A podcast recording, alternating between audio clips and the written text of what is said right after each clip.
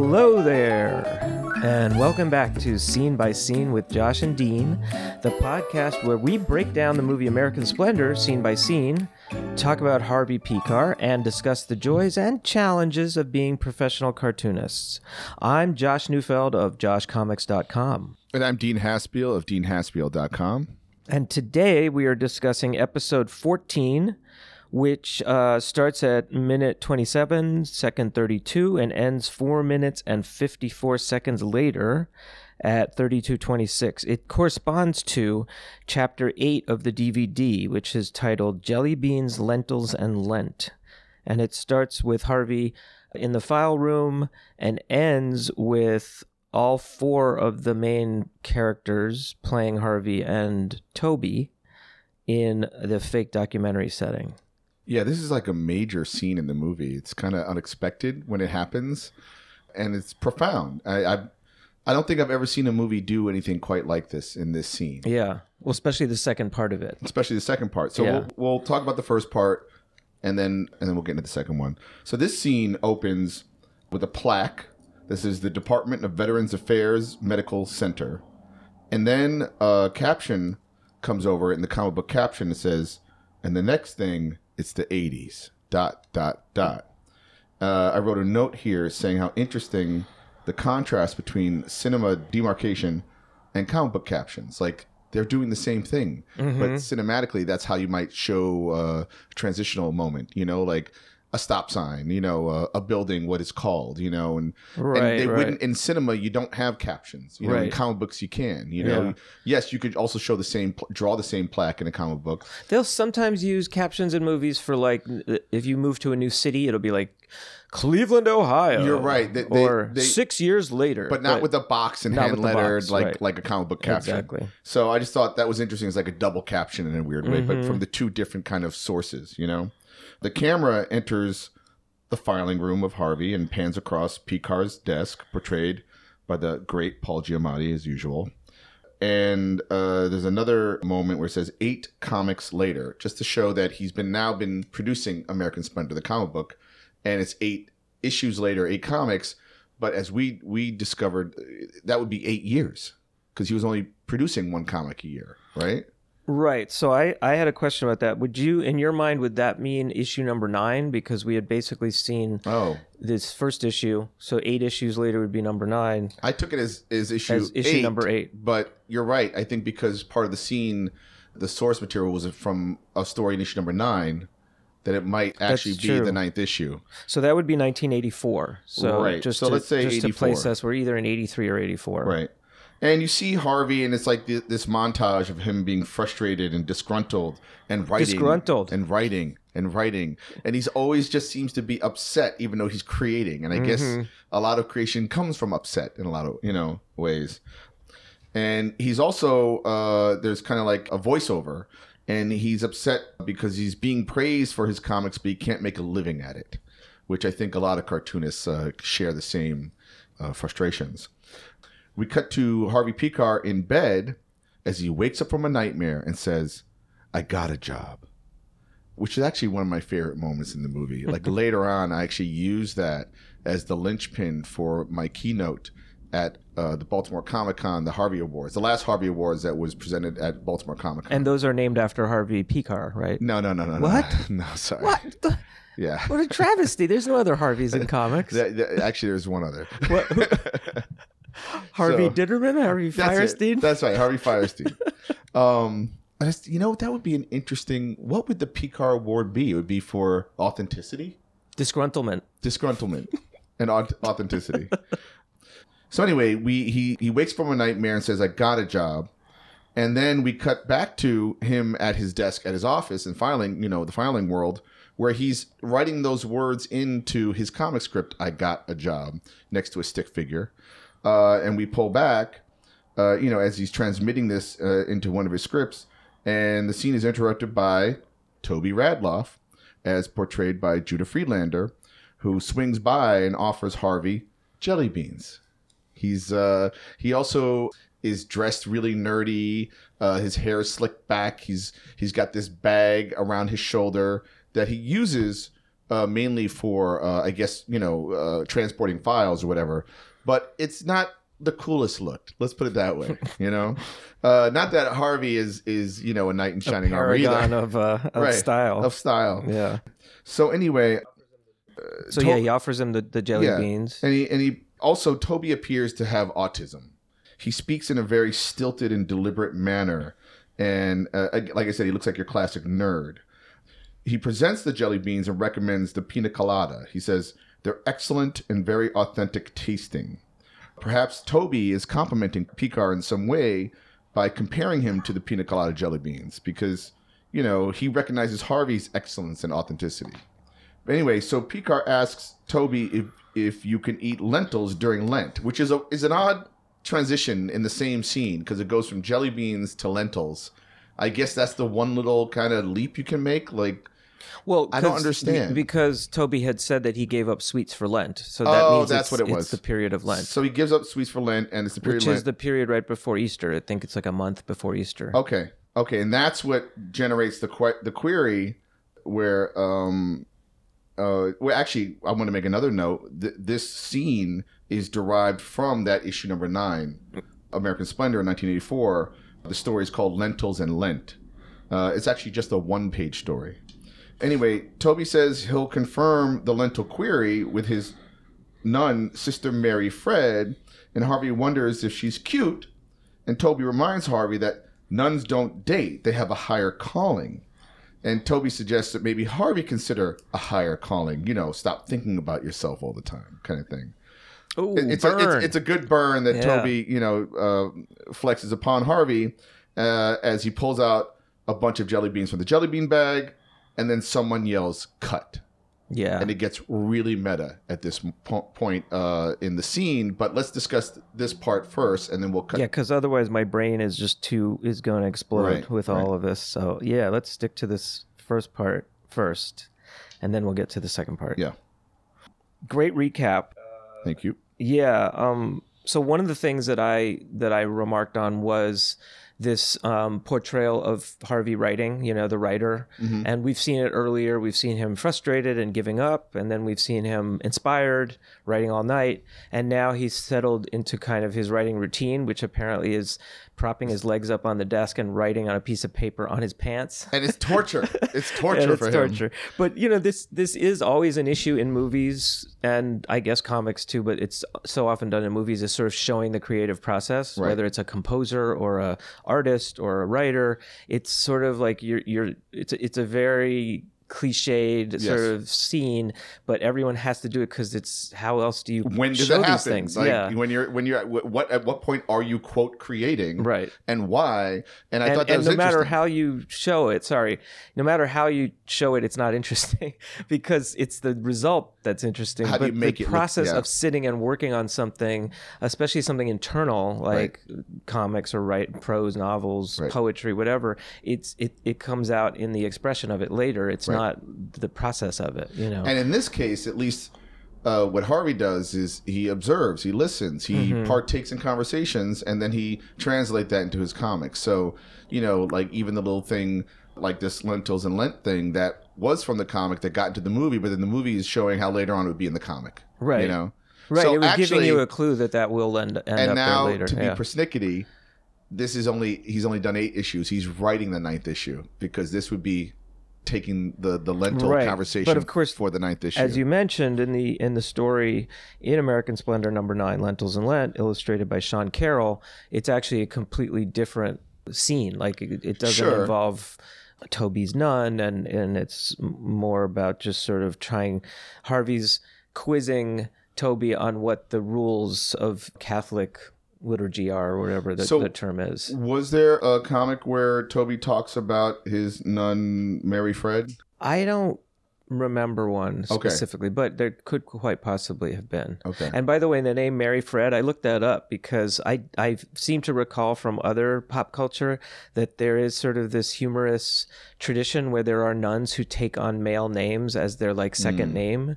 And so my guess is that she was named after Saint Frederick.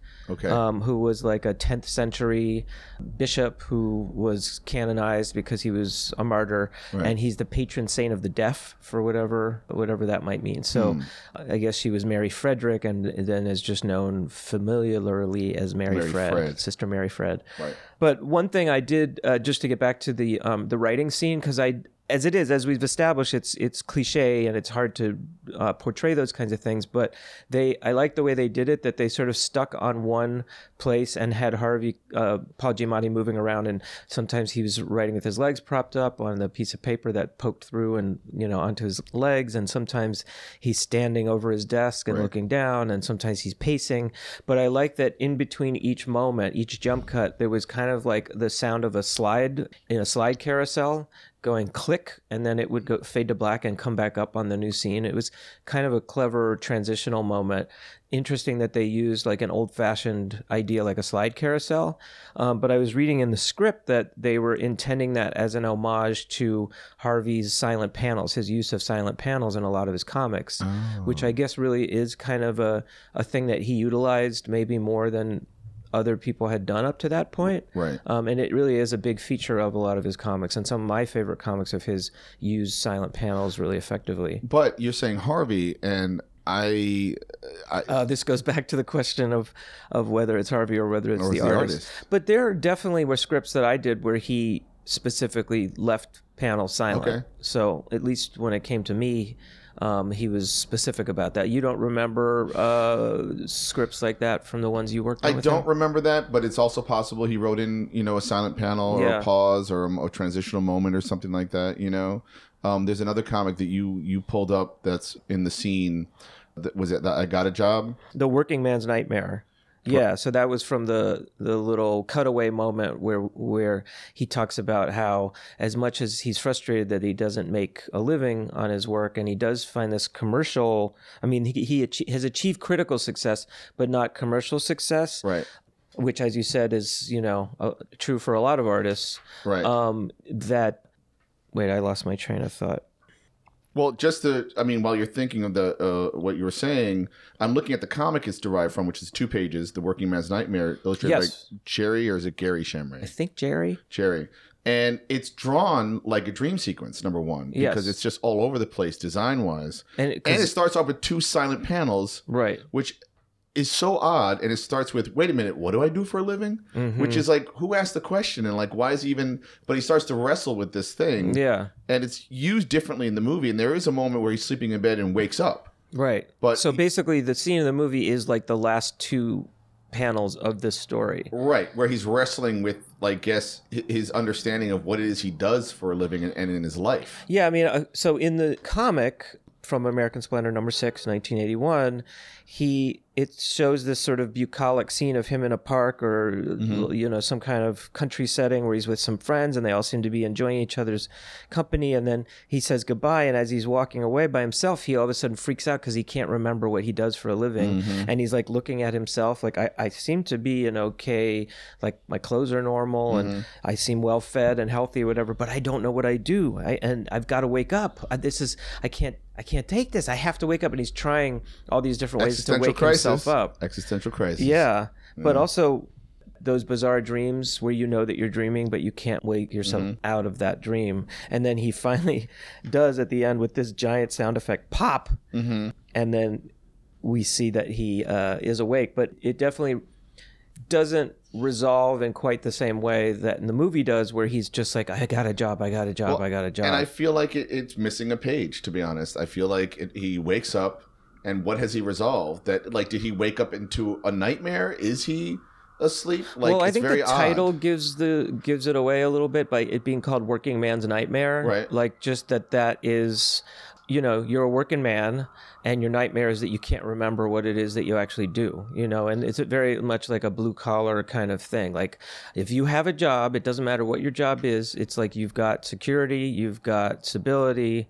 And you you have a place in the world, like Right. you you are a you know fulfilling a you're a cog in that machine and everybody needs to be part of that machine And now that he's tasted, you know, autonomy of some sorts, even though he collaborates with artists, you know, to draw his stories. yeah You know, he's a, he's a character now. You know, Mhm. he's he went from a guy who files, you know, things away and is invisible Yeah. to being visible, you know, Right. through his comics. Right. So I can I could understand, you know, having a midlife crisis of sorts. Although Mhm. how old is he at this point in 84 or I think 45. oh, Okay, that's a good Yeah. time for a midlife crisis. yeah, it's good, you know? appropriate time.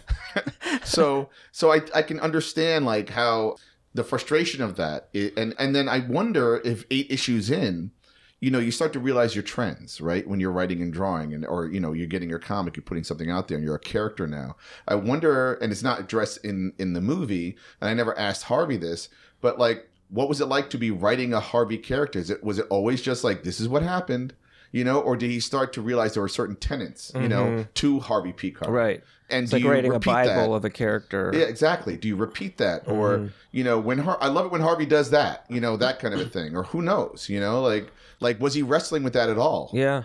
Well, you have to think. I mean, I always tell this to my students or when I talk to people about writing autobiocomics that you need to have enough distance from yourself as a character to be able to write about the full range of emotions and possibilities and mm-hmm. be able to make fun of yourself and be able to talk about difficult things with enough distance that mm-hmm. that you can that you have the perspective of a storyteller as mm-hmm. opposed to someone who's like trapped in their own life Right. and has no uh, insight into their own life. Right. So, and it takes some work to be able to do that. Like, you know, you maybe need to have gone to some therapy to do that. But I think that clearly Harvey had that insight and had that ability to at least not not have uh, so much ego that he couldn't show his dark side. Because Yeah, I mean- that's evident right from the beginning. And you could tell early on in his comics, he liked a good joke, or he liked to kind of play with it a little bit, Mm-hmm. Yeah. or be his version of what was funny. You know, like I- exactly his version of what yeah, I was was gonna funny. say, I think he, he he sometimes comes off as a frustrated comedian in some ways. You know, Like, Mm-hmm. definitely. it's a very long stand up joke. You Yes, know, some of these stories. But it's funny that you say that about being able to have that distance because I always feel like when I've done autobiocomics of my own, I feel I'm culpable to you know what happened. Mhm. And the only thing you might be able to do is like truncate some some aspects of time, but it still has to happen the way it happened. Sure. You know? Yeah. And I always felt like my Billy Dogma comics, or even currently some of my Red Hook stuff, which Mm-hmm. is a, little, a lot more fictional, but I felt that there's a, more of an emotional truth Yes. to the Billy Dogma stuff Sure. versus the actual autobio stuff yeah. because it, it's more factual. And I think Mm-hmm. fact almost gets in the way of emotion sometimes, you know? Right. It's that balance with with autobio or memoir where you need to you need the reader to believe that this is true. That that you're really the person you say you are and that, you know, your job is the job it is and your family situation is the situation it is. But then you also need the reader to give you enough slack for you to, to admit that you're telling stories, you know, mm-hmm. and that you're editing and you're you're maybe consolidating events or leaving some things out to make other points stronger. because of scrutiny. I think that a reader will look at an autobio comic versus a fictional comic Mm-hmm. and they'll scrutinize, you know, what they feel is real, Yeah. you know? And if you can't keep it real throughout, Yeah. it'll it'll take them out of the story earlier than if they were reading fiction, Right. you know? And there's something about thinking that something actually happened and that this person experienced this that changes your relationship to a story Mm-hmm. and your whole approach to like what kind of story am I listening to now? Am Right. I is this am I in a documentary audience mode or am I in a fantasy having fun anything goes fictional mode? Yep. You know, it, it it almost requires the reader to have a different state of emotional being at that moment. Mhm. investment, you know, attachment. Uh, I don't know if an investment because you can like both equally, but you kind of just need to be in the right mood, you know. That's true. That's true. And I do think the difference b- between reading like Harvey Pekar and Superman, let's say, is you know you feel like a voyeur in Harvey Pekar's story, where you feel like you could be Superman in mm. the Superman story. Huh, that's interesting. You know, not saying you can lift a car and fly around, you Right. know, but you know you can dream. Whereas with Harvey, you're just it's it, it you're watching someone's life. because he's so specific, because he is such a distinct pers- persona. Well, that, but I mean, you can have a unique persona in fiction, you know, mm-hmm. and and but I think it's more open to be able to be related, relatable to that. Now, you could read Harvey, and, and if you lived in Ohio or you were a filing clerk, you know, it would be a little closer to you.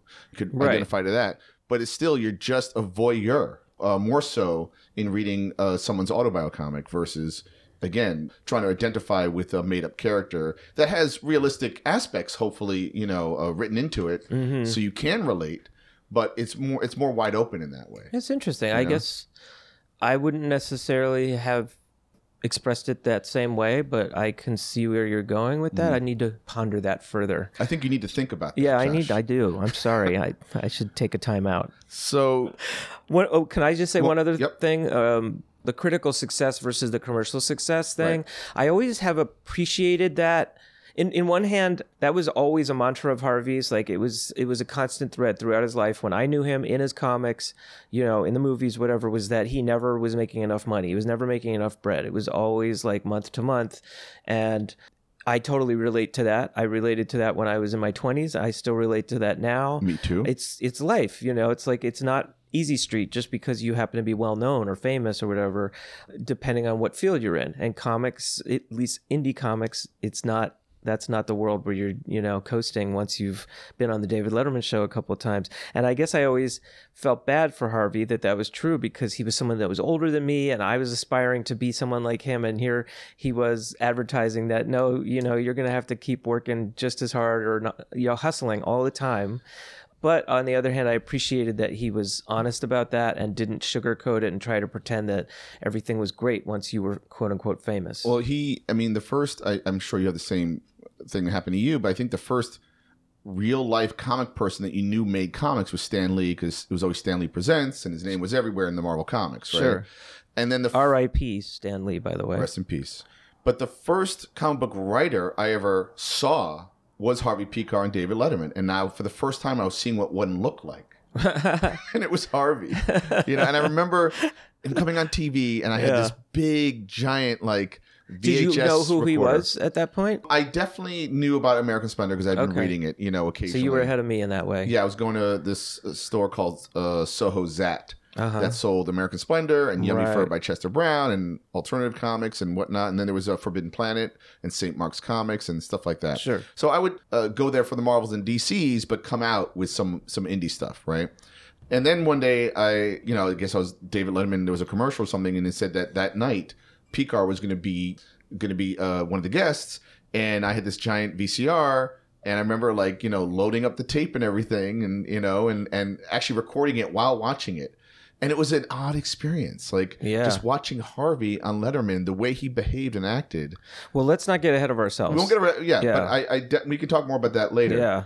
And why did I bring that up? Just because that was the first uh, actual comic book writer that you ever. I, I guess, and and yeah, and, and just talking about how like yeah, this was the first real yeah. person, you know, and again, of course, it was a guy who wrote about himself, Right. you know, which is was the rare kind of comic book I would read, you know. See, I'm continually amazed that you were that far ahead of me because that would have been when we were in high school. hmm Yeah, and I was not reading any alternative stuff at that point. Even though I had had that earlier state phase of life where I'd been reading my dad's underground comics and by the- European comics. I never read the European European comics, right, stuff. right. You were reading Tintin True, and Asterix true. and stuff, which was like, you I know- still feel like at, at heart though those are genre comics. you yeah, know? no, they're young adult. You Yeah. know, they're for kids. Yeah. you know, I get it. So I I'm envious of of our past selves that you Mm. you were ahead of me in that way because you were for me it was a big deal when I first was exposed to American Splendor or alternative comics was just getting my head wrapped around that you could make comics about anything that they Yeah. didn't have to be you know superheroes funny animals or gag comics Right. and and that took some tra- some processing and you were already there so And now you do that that's more one than point for you Yeah, but you drew Har- uh, a story for Harvey before I did, so oh yeah so I, I win you win. okay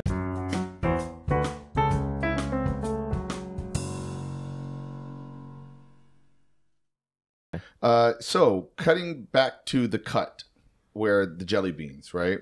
So Paul Giamatti portraying Harvey Pekar digs into a bag of jelly beans, and then we hear cut, and we cut uh, the close up of the jelly beans. As we pull back, we see Paul Giamatti in front of a camera, filming the scene.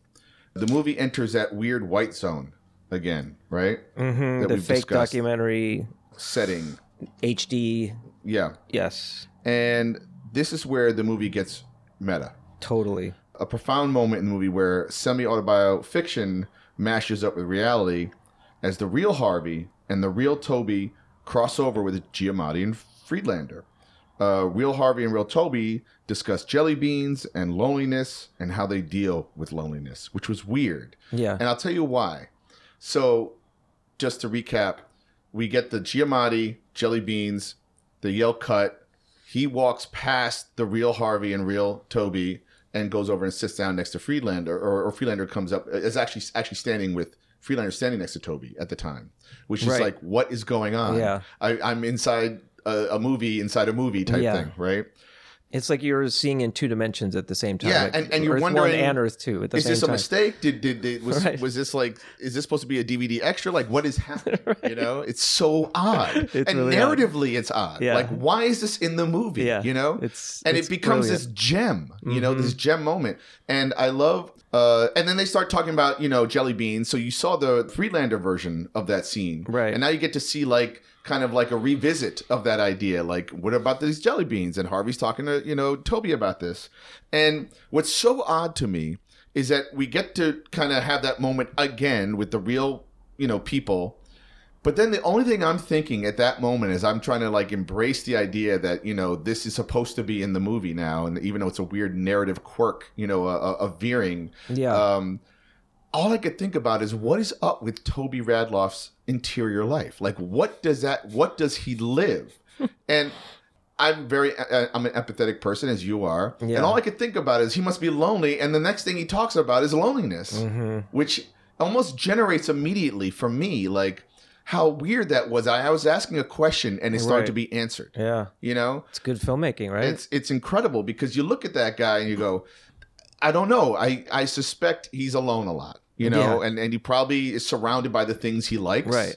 And they talk about that. You know, they talk about what do you do when you're alone? right. I watch movies. I read a lot. You Yeah. know, listen to music. You know, that kind of stuff. Eat jelly beans. Right.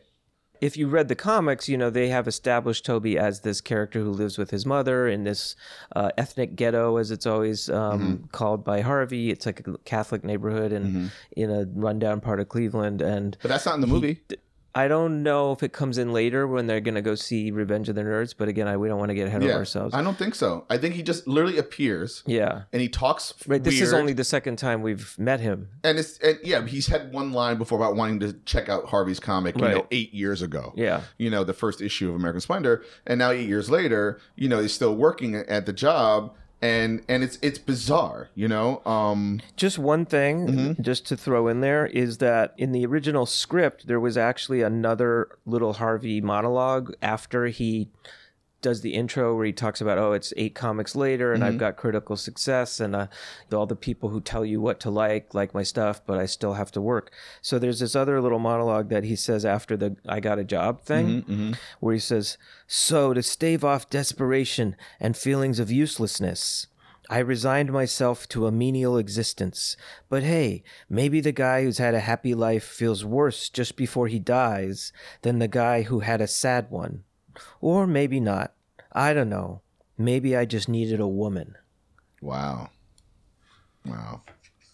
I mean, and that's where this is kind of leading because Exactly. he's alone, Yeah. and and even making a joke about is Sister Mary Fred cute, right. you know, and kind of pissing off Toby. hmm He's like, that's not what she does, you know, and maybe you should think about a higher purpose, Yeah. you know.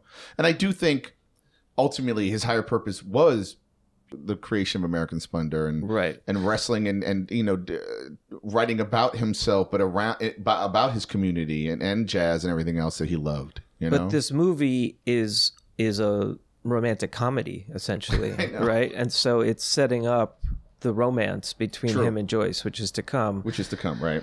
But uh, the other thing that I did want to just talk about was Judah Friedlander. Yeah. Before we get into this further into the scene, because he's he's so great in this role, and like like you said, when you actually see the real Toby, It confirms you're his like, performance. oh my god, this guy wasn't just doing some weird Right. pastiche of a human being. Like he's actually more normal than the actual Right. dude. And it's especially funny because, and I think you can speak on this more than I can, but the actual actor of Judah Friedlander could not be more different in appearance and demeanor than the character he plays. Yeah. Like he's known for his oversized glasses and his trucker hat and his general unkempt appearance. So Long bushy hair. yeah so like the fact that he just transformed himself for this role. And actually, I do have to mention that he was nominated for Best Supporting Actor in this movie for playing that role for the Independent Spirit Awards. Right, So right.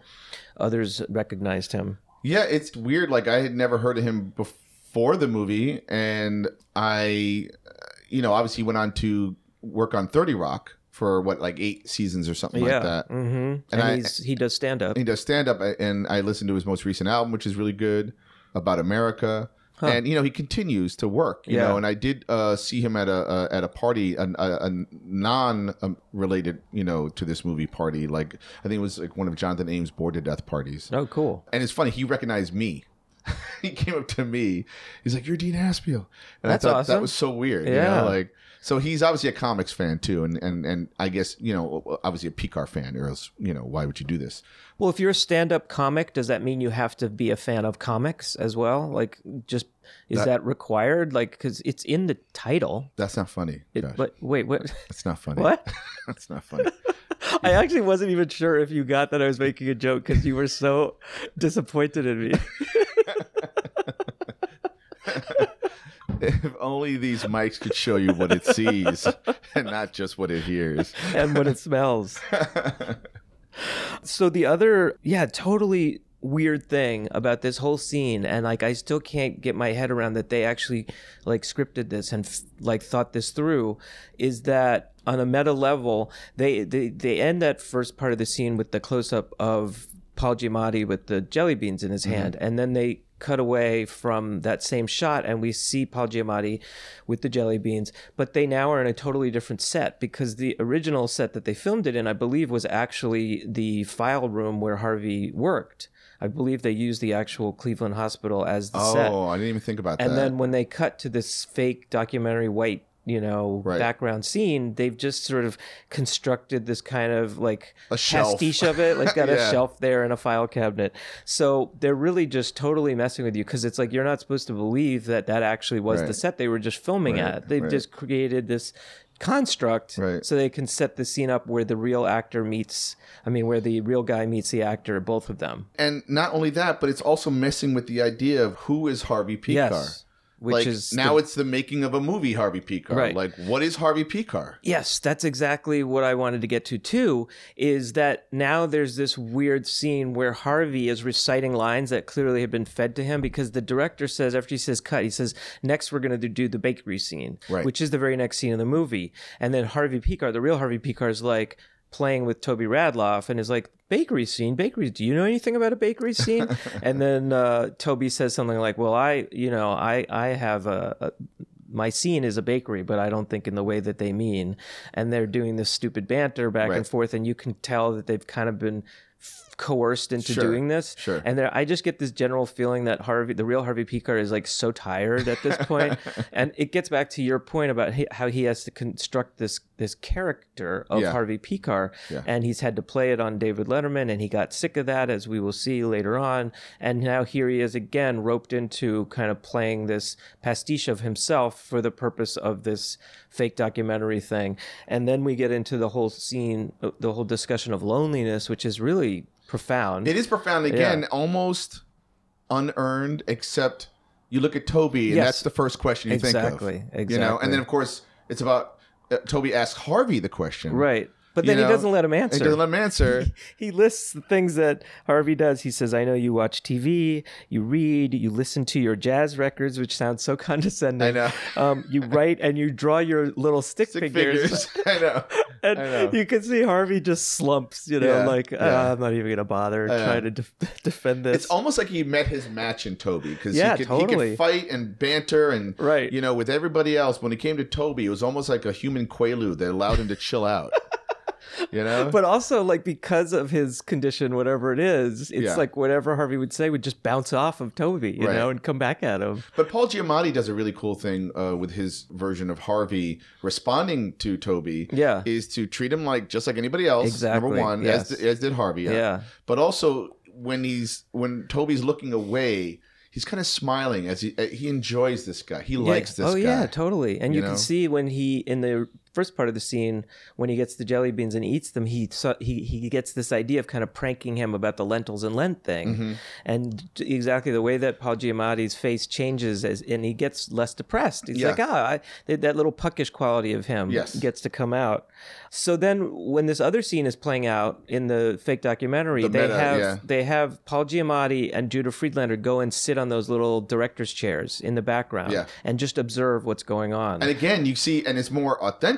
Yes, G- as uh, Friedlander's like taking off uh, a hat or something, or Yeah. and his hair gets messed up. You you see Giamatti li- like just enjoying this parlay, Yes. watching, observing, Like the real Harvey and the real not to laugh. Toby. You know, discussing, having conversation, and he's just completely enjoying it. And it's just this beautiful moment. Again, out of nowhere, it feels like you know, and you feel like you've just stepped out of the movie into another movie, yeah, and you almost want to stay there, right. hang out there for a while. Yeah. you know? Well, it is. It it does remind me of those. Did you used to read Justice League at all back Yeah. in the eighties? So do you remember like every year there would be this team up of the Justice Society and the Justice Yeah. League, and they would have the Earth. They'd have some totally like fake plot device that would be like the Earth One and Earth Two Right. are now you know meeting to fight a common villain. Right. And there would be like the Earth One Superman who's like older. No, the Earth Earth One Superman is our current Superman. Right. And the Earth Two Superman was like the original Superman who was older and had Right. gray hair and his S on his costume was a little different. Right, And, right. and they would get together and like talk shop. And the Earth One Batman, Earth Two Batman, same thing. And I loved those comics. They Uh-huh. were they were so strange because I had read a lot of those Golden Age DC comics back in the day, Right. In reruns, obviously. And uh, now it was like it it was this weird meta thing Right. where D- DC, the company, was kind of admitting that they had this weird time issue because all their heroes had been around for so long Right. and should be really old, but they just stayed the same age. So they made these two different universes Yep, and yep. blah blah blah. So this has that same quality of just like Yeah. it's it's an annual or you know it's something we just have to enjoy, and then we're gonna go back to our normal Yeah. you know issue next episode. Uh, But again, I, I would love to talk to the filmmakers. Like, how did they arrive at Yeah, this? and it's in the script, so it's not like it was just No, like they thought were- about it and Yeah. constructed it. I would love to know how the, the filmmakers came up with this idea. And I know it basically sets up that montage sequence later on Mm-hmm. with the Who Am I Harvey, you know, part of the movie. So you think without this scene that that scene later on, and again no spoilers, Mm-hmm. wouldn't have worked as well? I think it was totally would have worked as well, but I think it's it's allowing you to be open more to it later on. You know, Because up to this point, whenever they've gone to these this white set, it's been in the context of this documentary with the real Right. Harvey Pekar talking Right. outside of the narrative of the film. and part of the movie is about iteration. Right. You know, Yeah. so So just two other things that you know I felt like I I had notes about, so I needed to mention. One is that this whole thing with Toby and his extreme nerdiness and it, that way of talking, but also his way of dressing with the sweater vest and the digital watch and all that was, I guess, more of a of a brave statement of a kind back then, uh, even even in early 2000s than it is now but definitely in the 80s when like if you proclaimed yourself a nerd you were opening yourself up to if, if you just didn't even like i was basically a nerd in high school but at least i could pretend not to be and i could play sports and i tried to dress a little bit more fashionably or whatever but in, in my heart i was a nerd because if i had just said yeah i'm a nerd like i would have been beaten up like three times a day which today is a, a badge of, honor. yeah like, nowadays nerd, everybody's a nerd it's like a whole nerd culture it's a nerd culture, but back then you were open to ridicule, being beaten up. yeah You know, and in a way, Toby was wearing that badge proudly. yeah In fact, wasn't he? Well, that's a scene later on, which yeah we won't get into. where he- mtv star that's right. But the other thing is that that scene where Harvey, the real Harvey and the real Toby are kind of running through this little monologue together that is sort of half, you know, improv and half prompted by the directors and Harvey just seems so tired of the whole thing, at least the way I was reading it, reminded me of this really strange thing that happened to me maybe five years ago, back when AD, my book on Hurricane Katrina, had been translated into French. And so I had been invited out to Angoulême, to the comics festival out in France, which is like one, of the world's oldest comics festivals and something I'd always been, you know, uh, uh, anxious to to go to, and there I, I got to go, so it was really exciting. Um, and I was on a uh, panel uh, about nonfiction comics with Joe Sacco, who's my almost my all-time hero. You know, the comics journalist, and this Iranian cartoonist named Mana Neyestani, who had done a book. ca- Um, uh, you know, about his experiences sort of being forced out of Iran because of his cartooning and having to escape and becoming an exile in France. And it, so it was this very serious panel, and it was in one of the main Angoulême panel places, and it was treated very seriously. And there were great questions from the audience, and it was it was an academic, serious-minded approach to thinking about comics in a serious way. Boring. And obviously, I was super excited to be on the same stage as Joe Sacco and getting to like just Right. rub elbows with him. And he was treating me like, you know, a colleague, which was awesome. So afterwards, we were hanging out in the green room, and there was this photographer who had been hired by Angoulême to take photos of all the panel participants. And he was French also. Um, so I thought he'd be cool. That, but it turned out that he just wanted us to pose in all these really ridiculous ways, like like jumping up and down and extending our arms like superheroes and pretending we were shooting webs and jumping into each other's arms and all of this really stupid awful. stuff. And all of us were just kind of like looking at each other and basically just shrugged our shoulders and agreed to do all of this. it's like the stuff. visual version of Zap, Pow, Boom. yeah, you know? exactly. And I would have expected better in France, you know, It is, and it at is the France, Angoulême Festival. Josh. It was French, Josh. you were in France. um but uh yeah it was just so strange and i also was kind of amazed that joe sacco stood for it like he didn't just be like no that's that's you know Harvey my- wouldn't have stood for Harvey that. Harvey wouldn't have stood for that. Yeah, so because he caved, I caved, and I suppose the Iranian guy just sort of did whatever everyone was in exile. doing. Yeah, he was like, I He don't want to get to- kicked out. That's right. I'm not going to piss anyone off. uh, but it was it was strange, and I actually never even saw those photos. Um, maybe they didn't end up using them because when they saw them, they're like, this is not really appropriate for the subject matter. But anyway, that kind of took me back to that Yeah, scene. That's funny. Well, anything else um, on this? I feel like that was so such good stuff that we kind of our brains need to recuperate and ponder this a little bit more. I do think people who are listening to this podcast, like this is in particular a scene that just has to be viewed and uh, you know absorbed by the viewer in their own terms Yeah. because it's just kind of an incredible moment and it's a milestone moment It is in the movie. It's crucial. It's critical. It, it kind of serves so many different things at the same time, even though it's about jelly beans and loneliness.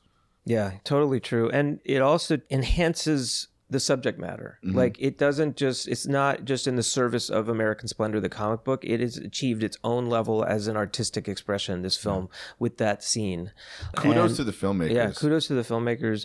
It's to me what a great collaboration, you know, results in, where you sort of have this subject matter that you're using to uh, to adapt into a film, and then you are bringing your own sensibility and your own creativity to it, and you're throwing in these great actors and the actual characters into the mix, and then you end up with a scene like this. It's magic. It's, it's just it's unto itself. 100% agreement from me. So, um, we'll wrap up this episode. Uh, but remember that you can visit us at scenebyscenepodcast.com and Scene by Scene on Facebook, where you can subscribe, download past episodes, read up on the show, check out our work. Including all things Harvey Pekar, and join the discussion. And don't forget to rate us on iTunes. Give us five stars. That always helps us out. Uh, and until next time, when we'll be discussing episode number 15, this is Josh Neufeld And Dean Haspiel. with Scene by Scene with Josh and Dean.